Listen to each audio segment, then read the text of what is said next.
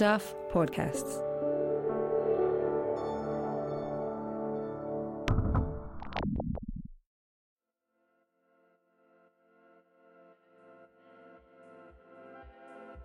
Hi, I'm Michael Wright, and welcome to The Long Read from Stuff. This episode is called The Flying Phoenix. It was written by Stuff national correspondent Tony Wall. Regular long read listeners may remember Tony, he's featured here before. He usually records out of our Auckland studio, which sadly is off limits at the moment, but he joins me now by phone. Hey, Tony. Hi. The Flying Phoenix, that could be a lot of things. Uh, give us the elevator pitch. What's this story about? Well, there's this mysterious building, uh, or complex, you might say, uh, in the middle of nowhere, near Waihi, in a Coromandel there. Um, and it's this huge, huge compound of uh, seven buildings, um, br- uh, sort of brand new build. Somebody's told me about it and said you've got to check it out. It's incredible. It's uh, and especially inside, it's got like Italian marble floors and walls, and just top of the range um, fit out. And nobody seems to know what it's for or who built it. That's sort of the appeal here. Like it's sort of hiding in plain sight in a way. What do what do people know about it? Is it is it a known thing among the locals? Well, some locals know about it because they may have been there. They, they have held uh, a vegetarian festival there once a year. Um, so some people may have been to that. Local schools in the area, some of them have um, had some cultural days there um, and the odd school camp. But I think generally most people don't really know it's there. It really is tucked away in this valley called Golden Valley. I, I, yeah, I just really wanted to find out what it is, what it's for, and who's behind it. Yeah, so this is sort of a quest narrative. You're on the hunt trying to find out the answers to these questions. Was it hard to find the information? Yeah, well, that, that's exactly right. I, I, wanted to sort of go on a bit of a quest to to find out. And, and um, on the face of it, it's um, pretty straight up. You know, they're Taiwanese New Zealanders who've built this fifty million dollar learning centre in the middle of nowhere. But I wanted to go a little deeper than that. You know, are they part of some kind of religious organization, um, some kind of organized thing, or are they just, you know, good-minded citizens who want to do good for the for the country? And um, yeah, it was a little bit difficult to try and find out. They didn't really want to say. Thanks, Tony. Let's get into it. Here's me reading Tony's story, The Flying Phoenix. A religious cult, a Taiwanese government bolt hole a nudist colony. No theory is too outlandish for Waihi locals wondering what's going on behind a formidable set of security gates on rural landless Road. A sign about 10 kilometres out of Waihi, on the road to Whangamata, points the way to something called the Waihi Academy, nestled in a bucolic farming community known as Golden Valley.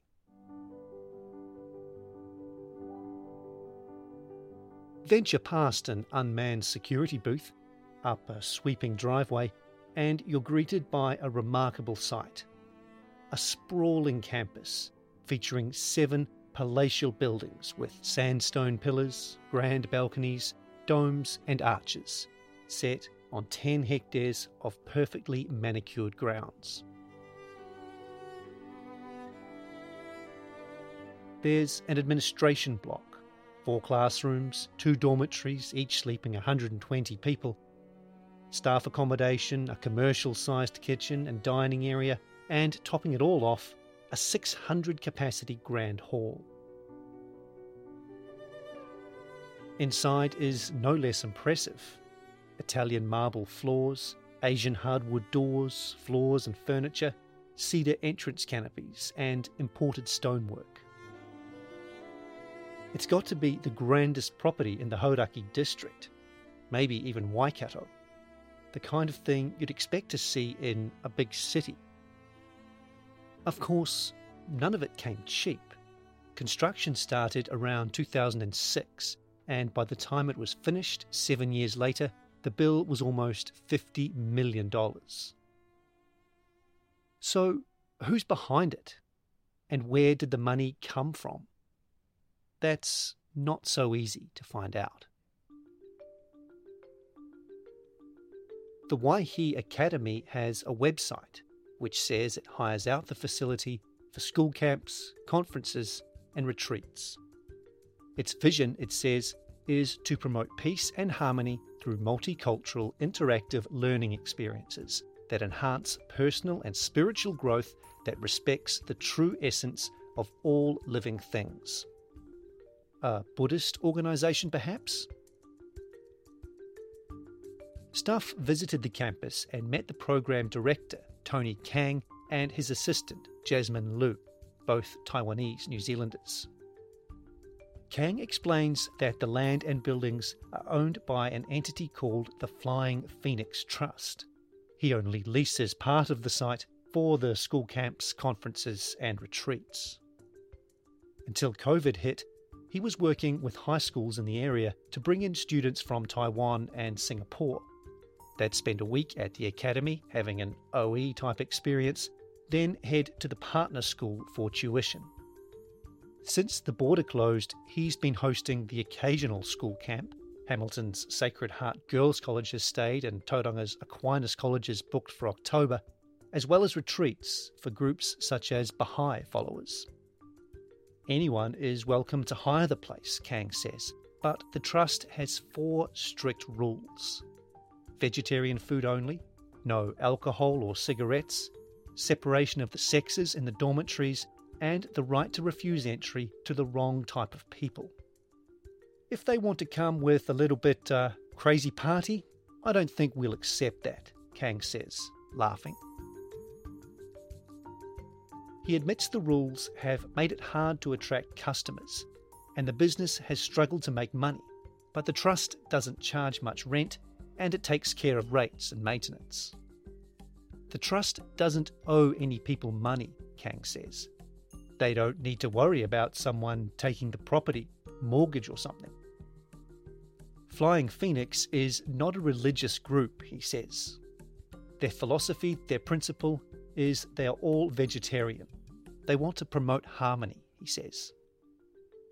In Chinese culture, the mythical phoenix, or Feng Huang, is a symbol of virtue and grace. Jasmine Liu, Kang's assistant, adds that the owners are concerned about global warming and want to protect the earth. They're like Greenpeace. Neither Kang nor Liu will give a contact name or number for anyone from the trust, saying they avoid publicity.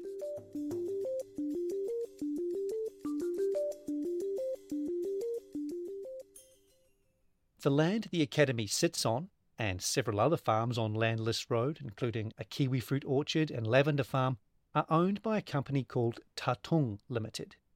Tatung is a district in Taipei, the Taiwanese capital.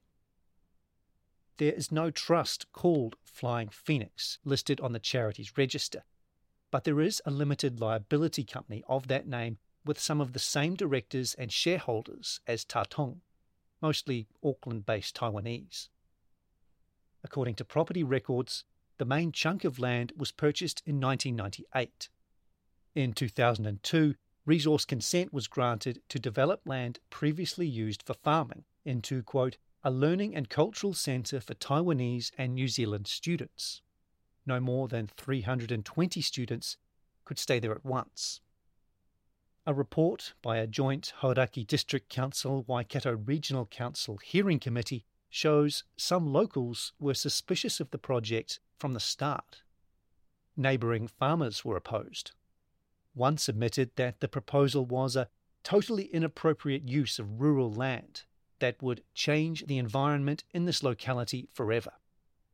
The neighbour was concerned that the real purpose of the centre may be different to what was stated in the application a fear expressed by other submitters too. Local iwi also opposed the resource consent, concerned about the impact of storm water and sewage discharge, earthworks and oil spillage on areas of significance to Māori, and a lack of consultation in line with treaty principles. But council staff recommended consent be given, as any adverse effects of the development could be mitigated and it would be a major asset for the community. Consent came with a lengthy set of environmental conditions. The developer was required to plant trees to screen the buildings from the road, and the colour scheme had to achieve a softening and blending of the buildings into the landscape. There was little media coverage of the development, other than a spate of stories in 2010 when an open day was put on for councillors and journalists. At the time, Flying Phoenix trustee Bernard Jan explained that having the academy in a remote area would allow students from overseas to study in an environment where they would not succumb to the temptations of city life or become victims of crime.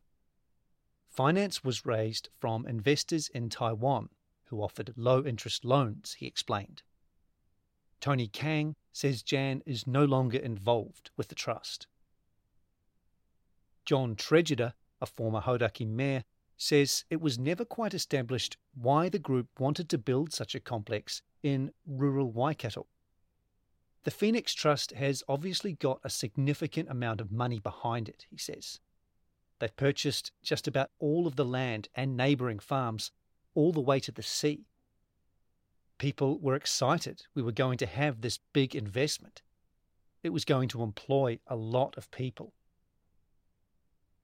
But Tregidga says while some overseas students came, the school never really took off. It was getting used, but for a $50 million investment, you would expect that, as a business proposition, it would have to turn a lot of people over. I don't believe that it was ever intended to be a profit driven complex. Tregidga says he met people associated with the trust on a trip to Taiwan but never got to the bottom of whether they were part of some organisation or religion. There's a huge amount of rumours and a lot of speculation, he says. Even in Taiwan, I tried to get exactly what was happening.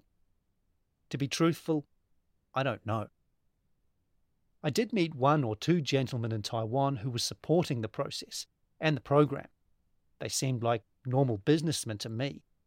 They were short, brief meetings, we didn't get into detail. Tregidga wondered whether there was some tax advantage for the investors. I've asked the question. I haven't had an answer. He says he worked hard to help the trust gain community support, and to its credit, it put on open days, which were successful.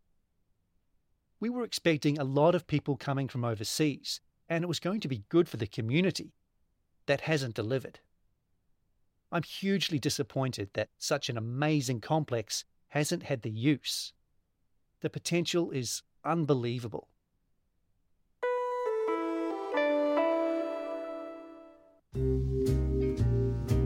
It was a hell of a slog, but you've made it. You've bought your first home. Congratulations. Now what? If you're feeling nervous about doing DIY on your biggest investment yet, or you're struggling to think of ways to add value to your new home, then join me, Joe Davis, and me, Kylie Klein Nixon, for First Rung Reno 101, a stuff homed podcast about owning and doing up your own home. Brought to you with support from Resene. Strap on your tool belt and find us on Apple Podcasts, Google Play, or wherever you find good podcasts.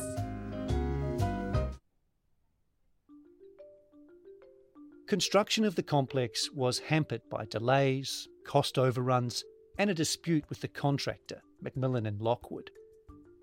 Carsten Nopper was project manager of the first stage, which cost about $33 million. He says it was a challenging job because of language barriers and the fact that it was never clear who was in charge. It took all the time we were there building it to actually figure out what the relations are between these people or what their background is, says Nopper who has since left McMillan and Lockwood and set up his own firm. It was always left a little bit in the mystery side of things. Who is really in charge and making the decisions? It was always told to us we have to go back to the board. All I know is there was a board in New Zealand and there was a board in Taiwan, and they reported backwards and forwards. Sometimes it took months to get a simple yes or no. They were more concerned about the ducks that were swimming in the puddles on the site. What are we going to do with them? They love animals. Nopper says he was proud of the project, but was left with a sour taste when the trust withheld a payment, accusing the firm of overcharging. They said we basically ripped them off, and we had to go through an arbitration process. The outcome was no, we didn't.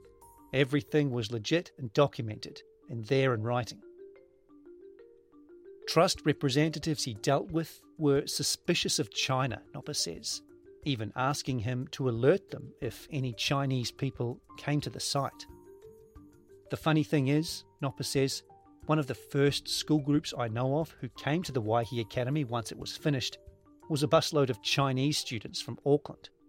I think they changed their mind when they saw somebody's interested in paying money. Nopper says the Taiwanese would gather at one of the farmhouses they owned to pray. He thought they were Christian. He encouraged them to be more open with the community and share their plans to stop people speculating. I kept telling these guys if you don't open yourself up to the community down the road, what do you think you're going to achieve here? You're on their doorstep, and they know virtually nothing about it. Although they made the site available for cultural days and events such as a vegetarian festival, they mostly hid away, Nopper says. Everything is absolutely pristine and the best of the best, but then it's not used. So everybody's scratching their heads for years and thinking, why did they do this? Did they just want to have a retreat place that if China invades Taiwan, they can get on a plane and come down here? No one really knows why it hasn't taken off the way it was supposed to. McMillan and Lockwood and the Trust agreed to part ways after their dispute, and a new architect and contractor were brought in to complete the development. Kang, a machine engineer and project manager in Taiwan before he moved to New Zealand in 1991 and became a property developer, was brought in as project coordinator. There was building material everywhere, he says. It was very unorganised and really rough. The Trust were very frustrated. They don't know how to carry on. Kang appointed a project manager and a head foreman and says he managed to come in significantly under the $18 million budget he was given.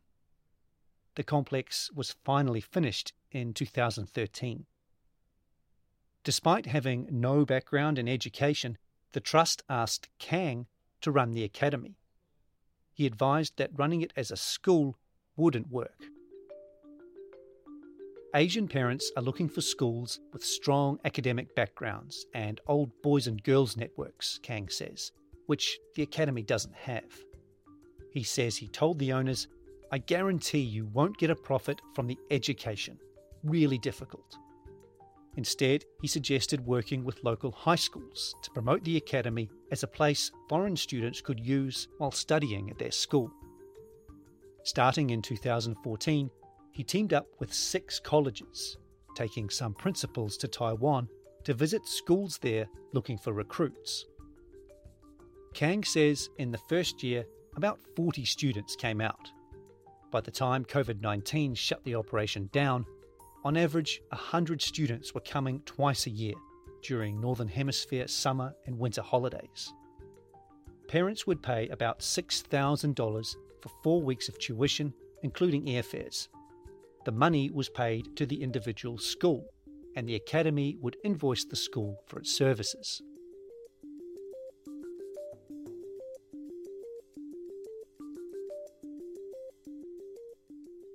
Ross Priest, former principal of Whangamata Area School, worked closely with Kang to promote the concept, travelling to Taiwan a couple of times with Kang and his wife. His school paid for his airfares while Kang covered accommodation and expenses, Priest says. We only got one or two students, but that's all right. We were really forming a relationship with them, and it was around their facilities. From our point of view, we only needed one student to pay for my share of the expense. Priest describes the academy as a fascinating place. It was almost on the field of dreams, you know? Build it and they will come. I said to Kang, 50 million is a lot of money. And he said, if we are here for 300 years and we plan to be here for that long, then 50 million is not a lot of money. The Academy made an effort to reach out to the community, Priest says, putting on cultural days for Year 7 and 8 students and connecting Whangamata Area School with a calligraphy master. Calligraphy became part of its Year 6 curriculum. Priest was a little suspicious of them to start, but I had a relationship with them for four years, and in that time, they didn't have any hidden agendas they were trying to promulgate. They just believe in doing good works. When they built it, they'd have a real drive. Then they'd run out of money and they'd pass round the hat and another $5 million would turn up.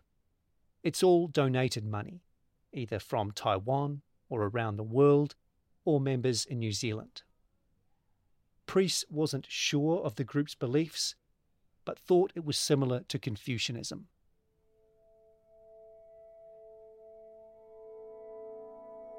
A woman renting one of the five farmhouses on Landless Road owned by the Flying Phoenix Trust finally sheds light on their philosophy.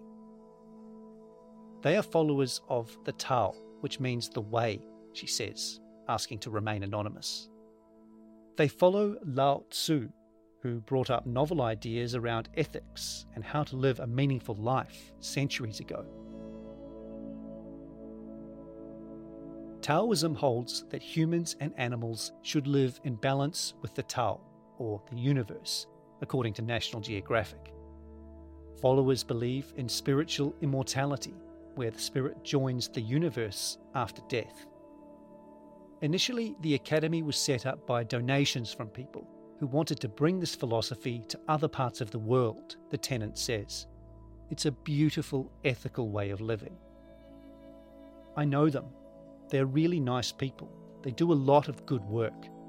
They do things like give free Tai Chi lessons. The tenant says the trust is nervous about publicity in case its beliefs are misconstrued. Much of what we read in the press is inflammatory. They're worried people will write in the wrong way. Stuff makes contact with the only Flying Phoenix trustee who lives locally, Chi Mao Lin, known as George, who was also a director of Tatung, which he says acts as a trustee company for Flying Phoenix. Are they Taoists? Many people from Taiwan, we believe Taoism, he says. Buddhism, that's part of our life. He won't comment further without permission from the board and asks that questions be emailed an Auckland lawyer called Fui Lung Chan of Lu and Ku Barristers and Solicitors gets in touch. The Trust is concerned that our questions are intrusive, he says. Any suggestion the organisation is shrouded in secrecy, as previous articles stated, is not a good slant.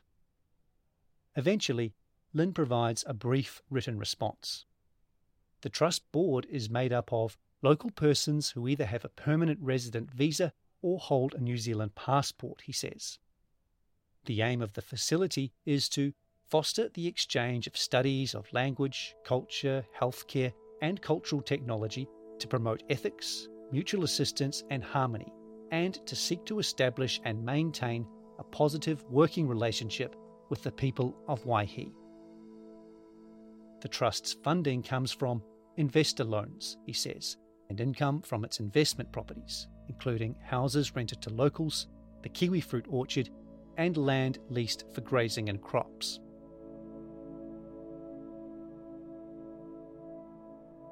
Further to the philosophies of the Trust, we believe eating vegetarian food can help achieve environmental protection goals by assisting in energy conservation and carbon reduction, which we believe is in line with the global environmental trend.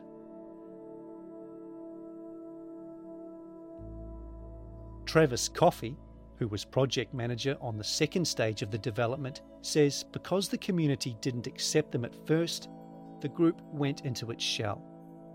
But as they opened up for things like the Vegetarian Festival and cultural days, that changed. I'm your typical meat eating Kiwi guy, Coffey says, but being introduced to their way of life, the vegetarian food, we were really looked after and I have nothing but the highest regard and respect for them.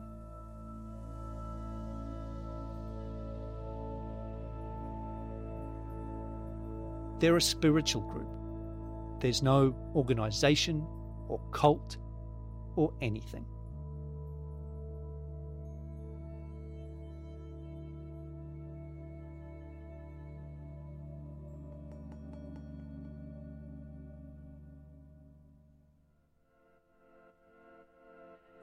That was The Flying Phoenix on the long read from Stuff, written by Tony Wall and read and produced by me, Michael Wright.